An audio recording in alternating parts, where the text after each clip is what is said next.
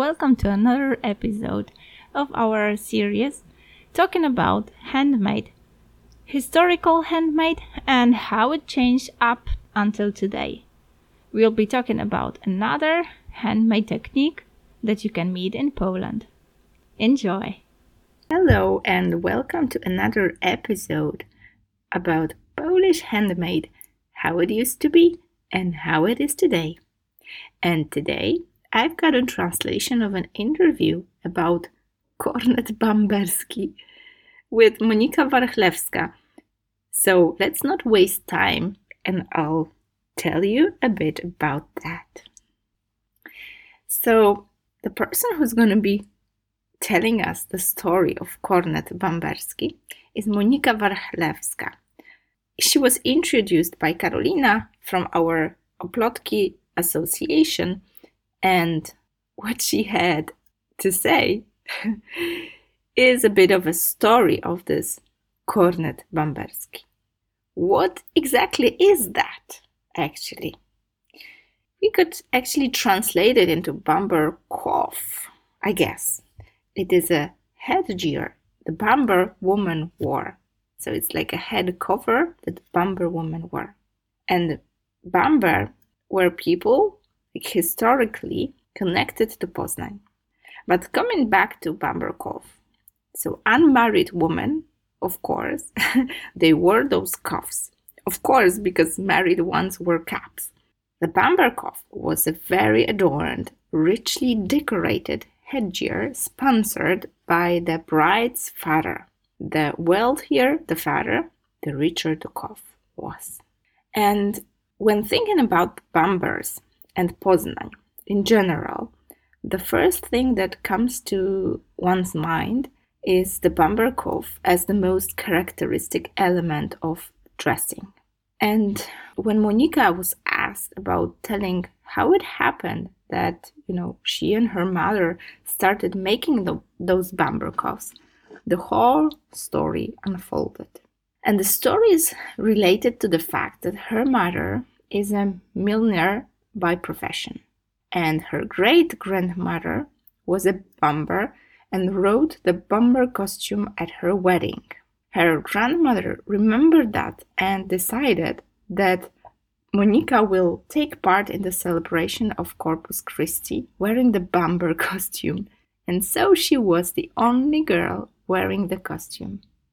Of course, there were no Bamber costumes available to the public back then, mm. so her grandmother based it on her memory, and after consulting it with Mrs. Janina Paradowska, they made this coif that you can see on those pictures connected to our interview. Just a short disclaimer I also introduce you to take a look at those articles and the webpage where we have all those pictures. It's really hard to describe them here in the audio version.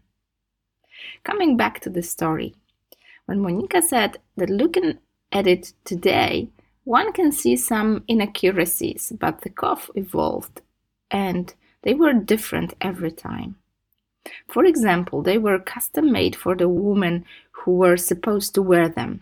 If the woman was short, if, if the woman was short, the coif was higher because the first ones were 20 20 centimeters high. You know, it's around 8 inches. The next part of the story is that, you know, Monika was noticed by Danuta Muszyńska-Zamorska, who reached out to her family and asked her if she could paint her. And that's how she got her painting and a series of postcards as the girl in the Bamber costume. And about making those Bamber coifs, where to start? well, as Monika admitted in this interview, it's extremely labor intensive. It requires great patience and determination. And there are a few basic rules that are still valid today and haven't actually changed over the years. There should be five flowers.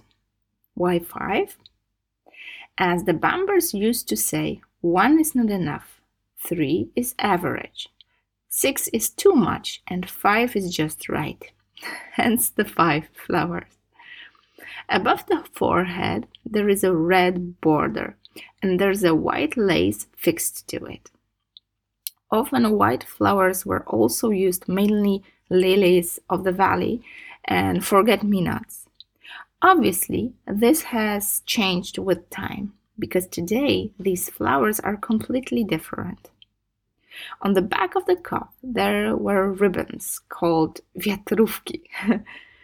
you could translate it into wind catchers, maybe, because they were fluttering on the wind and were to attract the attention of the bachelors. Of course, the arrangement of these wind catchers also depended on the parish because, for example, the parish in Jeżyce had overlapping wind catchers, as I have in my cough, as Monika mentioned. The second cough made by her mother had tied ribbons. So as you as you see, those um, this those coughs differed among each other. What Karolina also added in this interview that in Poznań it was the parish priests who made sure that the Bamber cough won't disappear and kind of you know insisted that the girls that were pouring flowers wore the costumes and then the cough looked differently in each parish. So we could also thank to them for keeping this tradition alive. There was a lot of freedom in design but the overlapping idea behind it was to promote wearing it during those festivals like festivities so let's go back to those five flowers. The only thing that it was said that was the cuff is all in flowers, but only five of them are red. So there are lots and lots of flowers, but only five of them are red. Beads were, beads were used as well, and sometimes feathers for decorating it. For example, Monika mentioned that she has made one cup for a theater production and it was decorated pretty fancily because it was a very bold production about a man dressed as a Bamber girl wearing a cuff and picked up, uh, you know, spilled pyry. no, pyry, that's how people call uh, potatoes in Poznań. Just this short disclaimer. The cuff had to be fixed very well so as not to fall off um, of the head and it was made in a very modern and spectacular way. It had feathers and beads um, and seconds, so it was not historical. But there was this, you know, reinterpretation of modern times from this historical uh, costume element. And how about this base of a cuff? What is it made on? Like, what's the cuff made on? Well, Monika mentioned that they use a small cap for a base and then they attach a kind of superstructured layers of artificial flowers. For one cuff, they use around 350 flowers. Yeah, that's right, 350 flowers. she counted that once. In the back, there are ribbons and two or three big bows. Originally, they were embroidered with gold silver or, sil- or silk threads, but now it's a dying profession. So Monika said that it's replaced by regularly embroidered ribbons. This cuff is slender, rounded at the top. Karolina also asked about, you know, tying this cuff because she she said, yeah, it, it could fall off, right? And Monika quickly added that it was tied in the back with ribbons.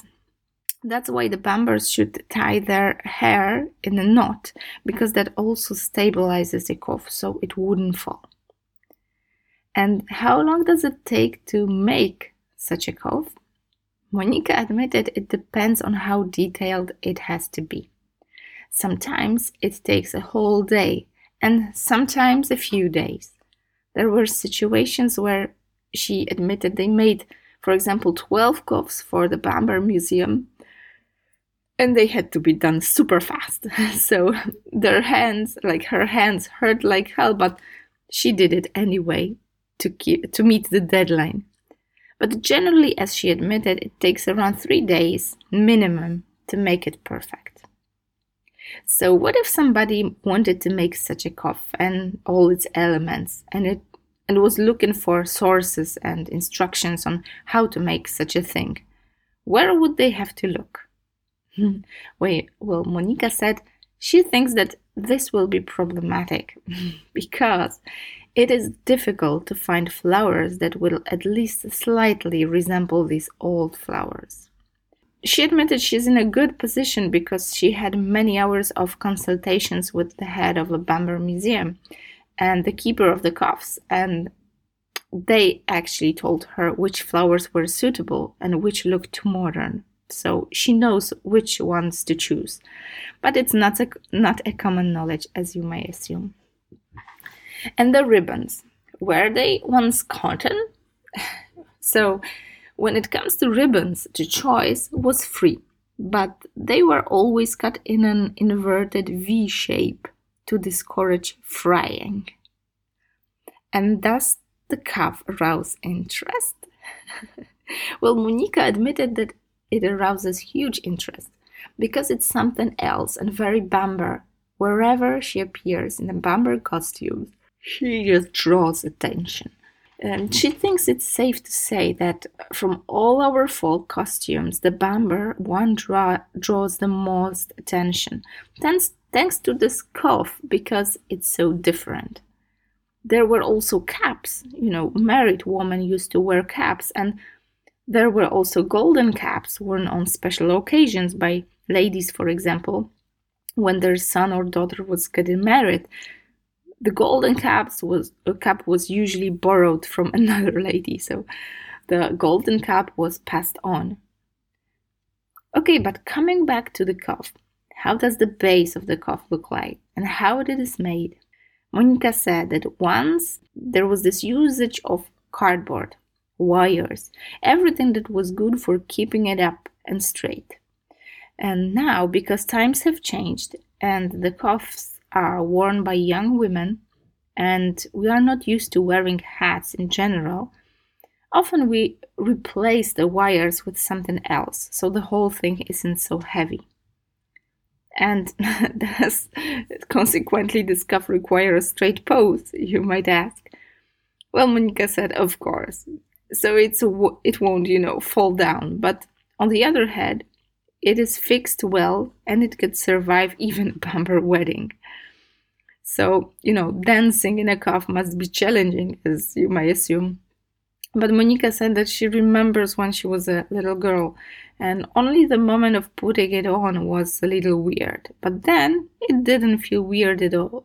You just got get used to wearing that and when Monika said, like, getting back to her childhood, the story with Muszyńska Zamorska painting um, developed into friendship between her and, uh, you know, her grandmother, like this painter and uh, Monika's grandmother. So they kept in touch through the years, and um, she, Monika, meaning meaning Monika, she ended up on two other paintings. So the second one was put on the postcard, and the third one was a kind of a fantasy basing on her first communion photo. And obviously, those postcards have to be added to our visuals for the project. So, um, Monika admitted she thinks that Bambers were pioneers of fashion because the cuffs evolved and they kept up with these trends and they kind of weren't afraid of the change, changes in the time. They were very modern for their time, meaning Bambers, right? And how about the bride? Did, did she wear it, the you know the cuff during the wedding, until you know oczepiny? That's that's this capping ceremony at midnight. Midnight. Well, Monika said the bride wore it until the capping ceremony, exactly, and then she put on a cap as a symbol of show, you know, showing that she's a married woman now. The cuff was a kind of lure for bachelors and a kind of hello, I'm right here, pick me up sign, right?